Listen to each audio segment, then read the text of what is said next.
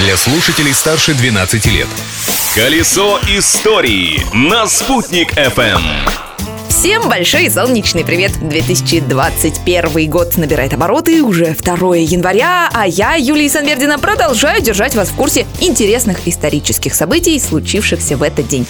События дня. Рано утром 2 января 1929 года Центральное радио впервые прошуршало. Доброе утро, товарищи! Начинаем утреннюю гимнастику. Тогда этот день не был выходным, и слушателей было достаточно. Так начался цикл знаменитой утренней гимнастики, увековеченный Высоцким. Первые радиоуроки вела Ольга Высоцкая, ставшая впоследствии знаменитым диктором радио. Вы, кстати, тоже можете прямо сейчас сделать незатейливые упражнения, чтобы нивелировать, так сказать, последствия новогоднего банкета. Праздник дня.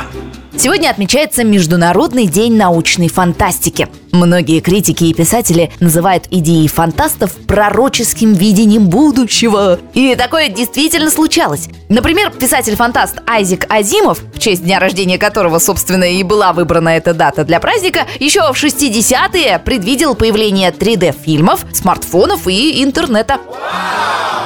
В этот день, 2 января, Айзек Азимов появился на свет. И хотя он писал свои произведения на английском языке, родом он из России, из Смоленской области. Писатель стал классиком уже при жизни, а некоторые придуманные им термины прочно вошли в английский и другие языки. Например, слово «робототехника». Открытие дня. Не отдыхали в этот день и советские ученые, под чьим чутким руководством 2 января 1959 года была запущена советская автоматическая межпланетная станция «Луна-1». Она стала первым в мире космическим аппаратом, который достиг второй космической скорости, преодолел притяжение Земли и стал искусственным спутником Солнца.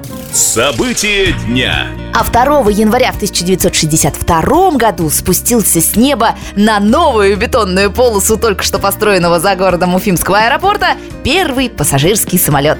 До этого времени большое взлетное поле аэродрома находилось в черте города, на месте нынешней улицы Зорги. В начале 60-х с застройкой проспекта Октября жилые дома вплотную придвинулись к летному полю. И аэропорт, оказавшийся в центре Уфы, был перенесен за город. А в народном календаре сегодня значится Игнатьев день, в который было принято ходить в гости к родственникам. Так что я, Юлия Санбердина, на этом, пожалуй, закончу, чтобы не отвлекать вас от общения с родными. Нашу следующую встречу на тему истории дня предлагаю запланировать на завтра. Ведь в прошлом нельзя жить, но помнить его необходимо. Колесо истории на «Спутник FM.